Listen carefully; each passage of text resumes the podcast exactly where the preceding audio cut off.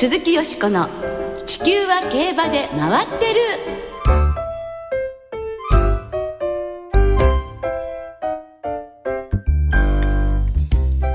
皆様こんばんは。お元気でいらっしゃいますか？鈴木よしこです。地球は競馬で回ってる。この番組では週末の重賞レースの展望や競馬界のさまざまな情報をたっぷりお届けしてまいります。今日も最後までよろしくお付き合いください。今日ご一緒してくださるのは山本直アナウンサーです。こんばんは山本です。よろしくお願いします。よろしくお願いいたします。もう学生の皆さんも夏休みという時期になりましたけれども、ええよしこさんもお出かけになったそうで。まあありがとうございます。えっとね先日横浜根岸にあります、はい。根岸競馬場後の馬の博物館にはい。行ってまいりまして、今その根岸競馬場開設150周年の記念展がはいハイカラ競馬を初めて早漏っていうのが行われていて、はい。非常に興味深かったので出かけてみたんですけど、はい。とってもいい展示会だったんですね。で、根岸競馬場の歴史を紹介するものなのですが、よくぞここまでというぐらい多くの資料が丁寧に展示されていましてね。はい。あのそして博物館の皆様の熱意にもあふれた貴重な興味深い記念展なんです。はいですからねぜひあの皆様にもお出かけいただきたいと思います。はい会期が8月7日までとあと1週間ぐらいしかないんですけれども、はいぜひあのお時間見つけてお出かけいただいて、ちょっとその本当にハイカラなんですよね。その明治からの始まるハイカラ競馬にちょっとこう自分の身を委ねてみていただくと楽しいのじゃないかなと思うので、山本さんもぜひお出かけになってみてくださいね。はい、休みを見つけていきたいと思います、はい。そして、えーもしは北海道に行くっていう方もね札幌競馬場に行くって方もいらっしゃるかもしれませんが、札幌競馬場では8月27日28日にワールドオールスタージョッキーズっていうのがねもちろん今年も行われまして、はい。JRA の出場騎手6名が内定いたしました。はい、今年のダービージョッキー川田騎手。去年の MVJ に選ばれました戸崎騎手、はい。そして先週までの勝利数によって関西のルメール騎手とデムーロ騎手。関東からは内田博之騎手と海老名正義騎手が内定しました、地方からは先日のお騎手招待競争を勝ちました高知所属の長森太一騎手が出場権を手にしています。えこのほか外国人騎手6人を含めた合わせて14人は後日選考委員によって正式に発表されることになっています。はい、日本のねジョッキーのメンバーもはい。素晴らしいですものね、はい。札幌を舞台に4競争のポイント制で行われるワールドオールスタージョッキーズ。名手たちの熱い戦いを今年も期待いたしましょう。鈴木よしこの地球は競馬で回ってる。この番組は JRA 日本中央競馬会の提供でお送りします。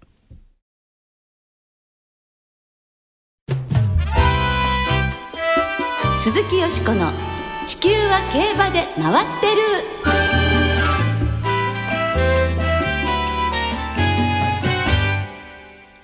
凱旋門賞まであと2ヶ月。上半期のヨーロッパ競馬を振り返る。ということで今日は上半期のヨーロッパ競馬を振り返りつつ2ヶ月後に迫った凱旋門賞を展望してまいります。山本さん、今年の凱旋門賞は日本で馬券が買えるんですよね。まあ少し前には考えられなかった嬉しいことですよね。はい、いろんな気持ちを持って迎えられる凱旋門賞ということにはいなりますが、その凱旋門賞へ向けて先週重要な上半期の総決算キングジョージ6世クイーンエリザベスステークスも行われました。はい。初めて日本で馬券が発売される凱旋門賞を的中させるためにも今日はしっかり勉強したいと思います。そうですね。そこで今日は頼れるゲストをスタジオにお迎えいたしました。おなじみ海外競馬評論家サラブレッドインフォメーションシステムの奥野陽介さんです。こんばんは。こんばんは。ようこそお越しくださいました。今日もよろしくお願いします。よろしくお願いしよろしくお願いいたします。いよいよ海外のレースの馬券が日本で発売されるということになるわけですが、長年海外競馬に携わってこられた奥野さんはどんなお気持ちですか？まあいよいよという感じですね。もうこれで日本のファンもますますその世界が近づくんだと思いますし、えーまあこれはあの長距離さんなんかもあの視野を広めて、えーその馬に合ったレースを世界中で探すということにもなると思います。なるほどね。日本で初めて海外馬券の発売レースとなります。凱旋門賞は10月の2日。今年は舞台をシャンティ競馬場に移して行われます、はいではその凱旋門賞に向けて大事なレース23日にイギリスのアスコット競馬場で行われましたキングジョージ6世クイーンエリザベスステークスを振り返ってお話しいただきましょうはい。去年の覇者のポストポーンドが感染症で回避ということで、これは残念でしたよね。7頭で行われまして、ライアン・ムーア騎手騎乗のハイランドリールが逃げ切りました。奥野さん、このレースはどのようにご覧になりましたか？やはりあのポストポンドがいなくなったということで、まあ申し訳ないですけど、まあ賞金の高い普通のレースになっちゃったかなという感じですね。目玉がいなくなっちゃったということですね。そうすると凱旋門賞へつながるかっていう意味ではどうでしょうね？まあはっきり言ってあんまりつながらないような気がしますね。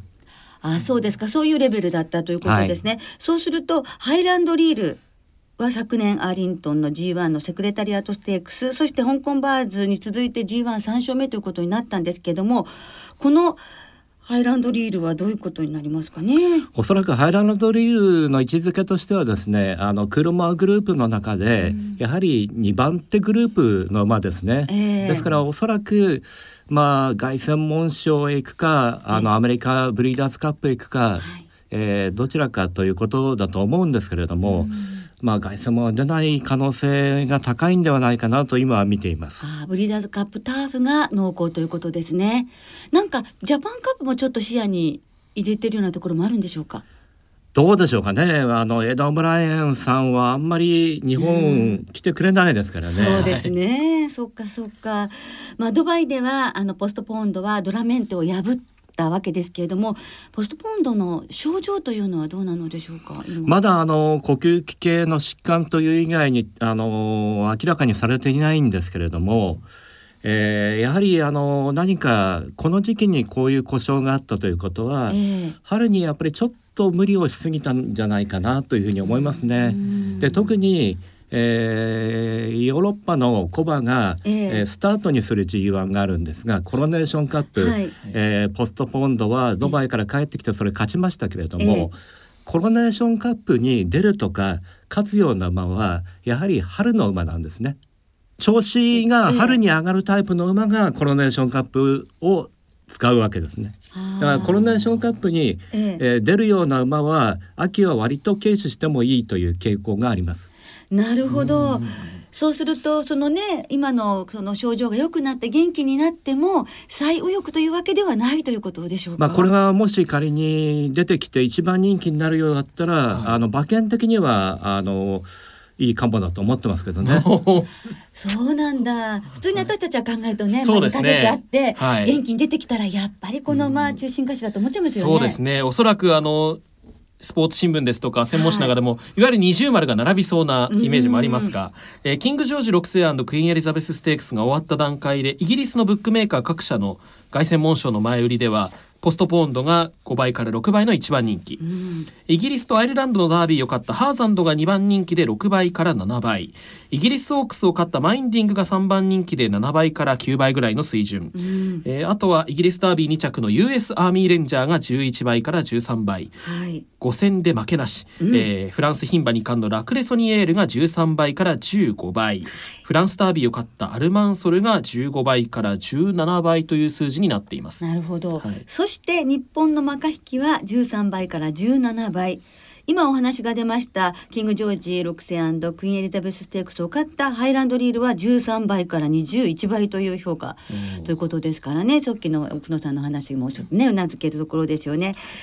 そしてブックメーカーのオッズを見るとポストポンド対イギリスフランスの3歳クラシックホースという図式ということのようなんですけれども奥野さんこれはいかがでしょうか？まあポストポンドはまあ抜きにしてですね、えー3歳のまあ中長距離路線で言いますと、ええ。春はもう男はハーザンド、えー英国アイルランドダービーを連勝しましたけれども、はい。で女馬についてはマインディング、ん。この2頭がちょっと抜けてましたね。おうん。そのレースぶりをちょっとじゃあ教えていただけますでしょうか？はい。上半期振り返ってみたいと思いますけれども、まずイギリスとフランスのダービーから振り返っていただきましょう。はい。イギリスダービーはその後アイルランドダービーも制したハーザンドで今お話が出たわけですけれどもフランスダービーはアルマンソルが勝っています。でそのレースぶりも含めちょっとご説明していただけますでしょうか？まあ能力的なもので言いますとやっぱりハザンドはちょっと群を抜いて強かったですね。どんな強さですか、えー、やはりスタミナですね。あのどちらも、えー、非常にあのスタミナが生きた競馬だったと思いますね。ただ、えー、この2頭が今の段階では抜けてるんですけれども、はい、まあ今名前が出た馬たち、えー、フランスの、えー、代表馬ですとか、えー、ダン・オブライエンとこの US アーミーレンジャーとか、はい、えー、ドービルという馬がいるんですけれどもその馬あたりが夏を越して、まあ、前哨戦、えー、ニエル賞を多分使ってくると思うんですけれども。はい。その馬たちの成長があれば今年のあのヨーロッパの3歳もレベルは高いなと言えると思いますね。日本も高いですけどね。続いて、はい。牝馬の方も振り返っていただきましょう、イギリスとフランスのオークスこちらも振り返っていただけます。はいえマインディングさっきね名前も出ましたけどイギリスオークスがマインディングフランスオークスはラクレソニエールということですが改めて評価をお聞かせいただけますか？まずマインディングの強さというのはちょっと異質なものがありますね。負けてるんですけれども、えー、負けたレースにあのしてもあの非常に強い内容です。えー、特にあの驚いたのはイギリスオークス勝った時なんですけれども、はい、えー、行く先行く先が詰まって詰まってそれをもう、えー、ライアン・ムーアが強引な競馬でもって差し切ったという内容だったんですけれどもあれ見てちょっとこの馬強いなと思いましたね。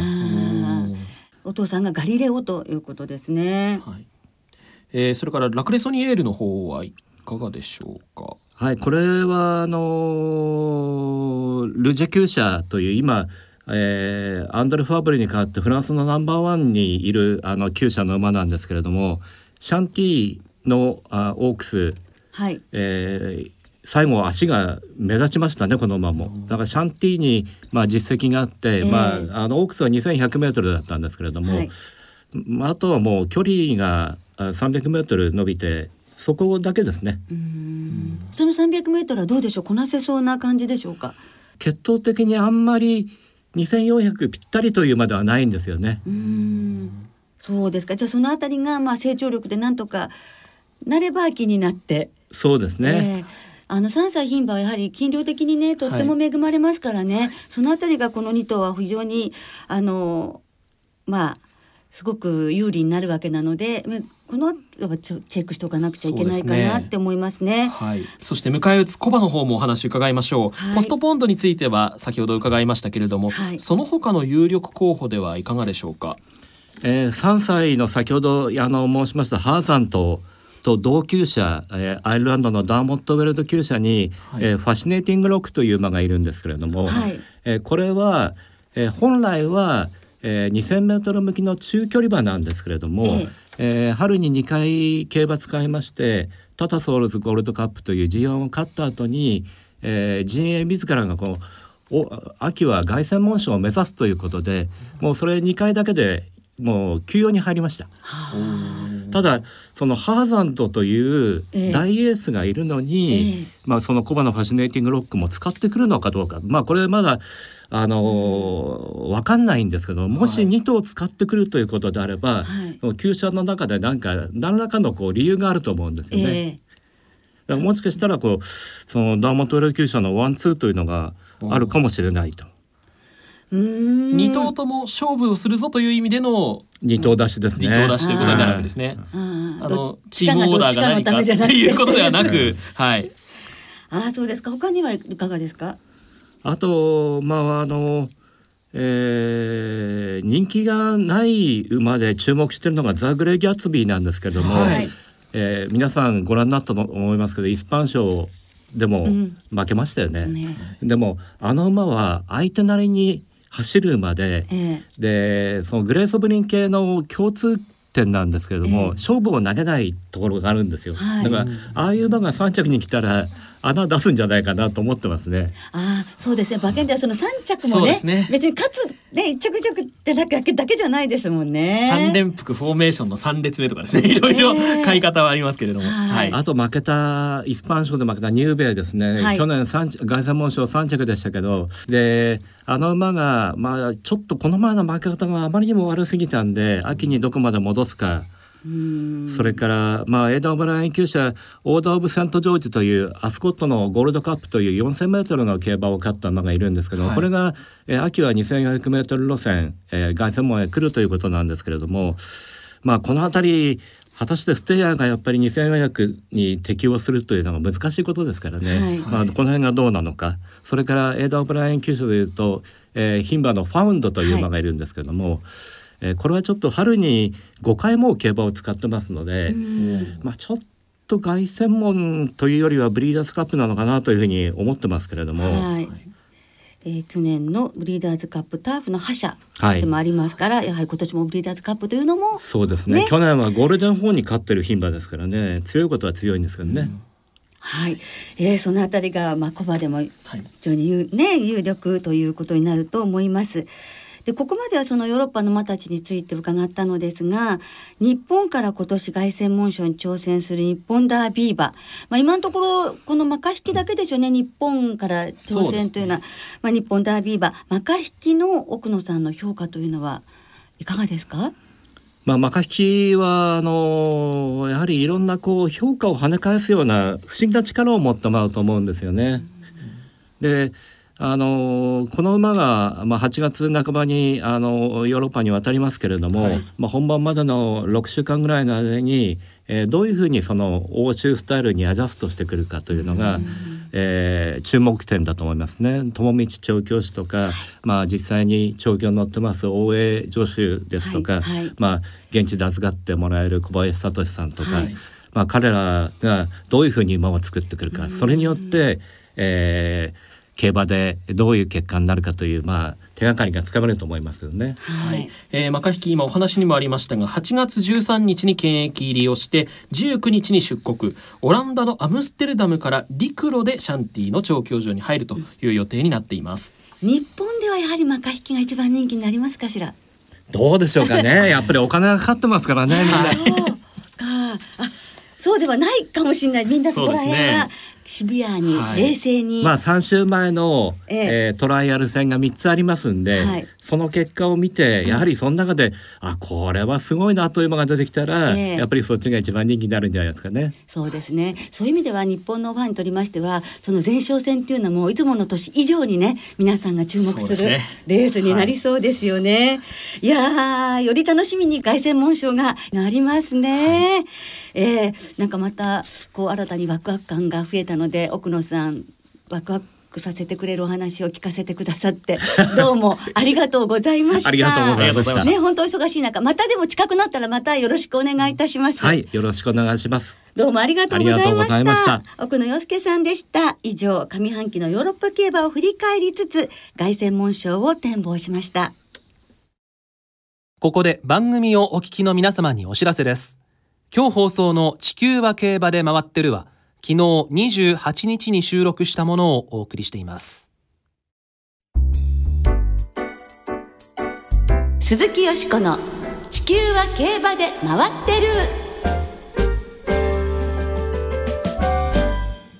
ここからは週末に行われる重賞を展望していきましょう。先週よしこさんは函館に再ステークスを生まれんで見事的中今週もよろしくお願いします、頑張ります。ちょっと人気サイドでしたけど、ね、そうですね。よかったです。今週は土曜日に小倉でジャンプの G3 小倉サマージャンプ日曜日に新潟でアイビスサマーダッシュ。同じく日曜日に札幌でクイーンステークスが行われます。まずは新潟で行われる直線芝 1000m の G3 アイビスサマーダッシュを展望していきましょう。サマースプリントシリーズの第3戦です。では今週は生でデータチェック。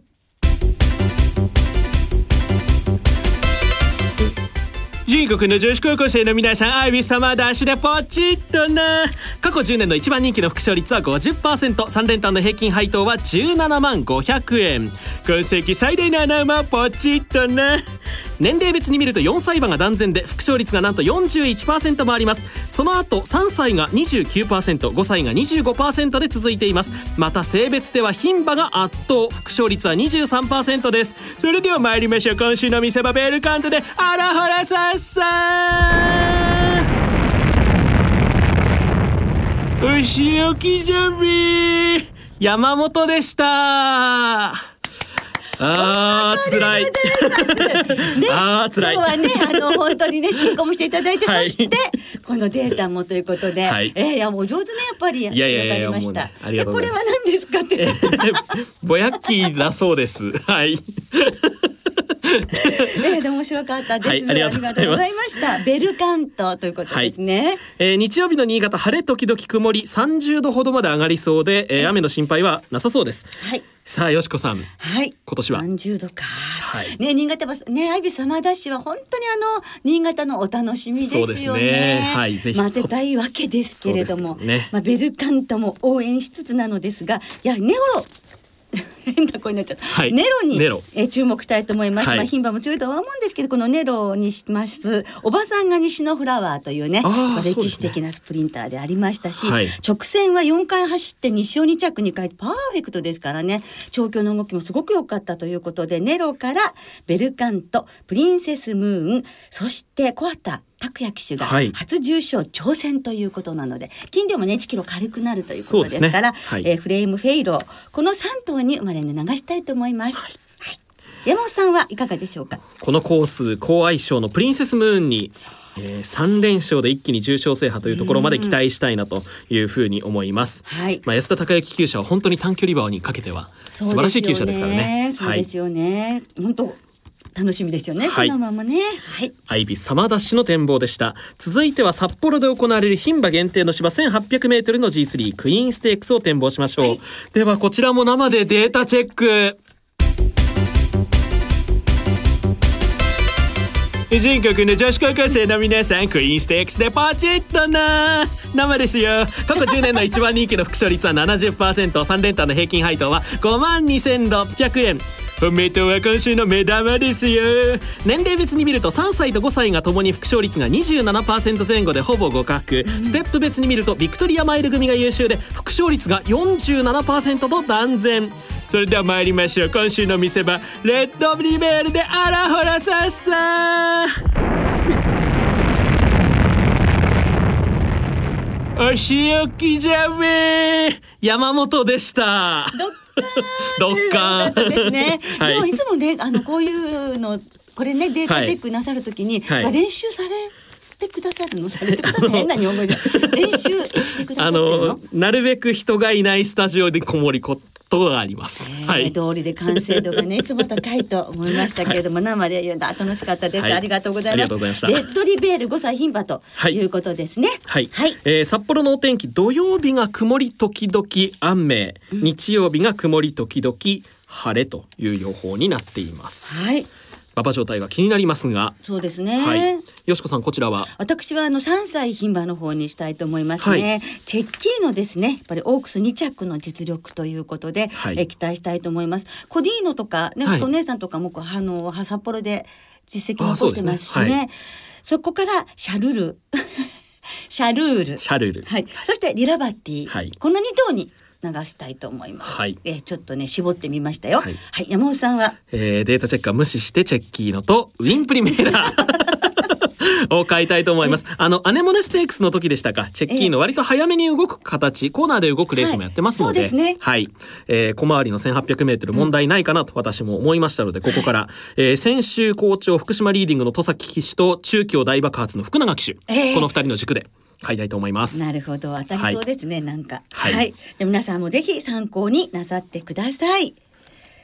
さて、えー来週はですねレパードステークス小倉記念の展望を中心にお届けいたします。お聞きの皆さんの予想もぜひ聞かせてくださいね。お待ちしています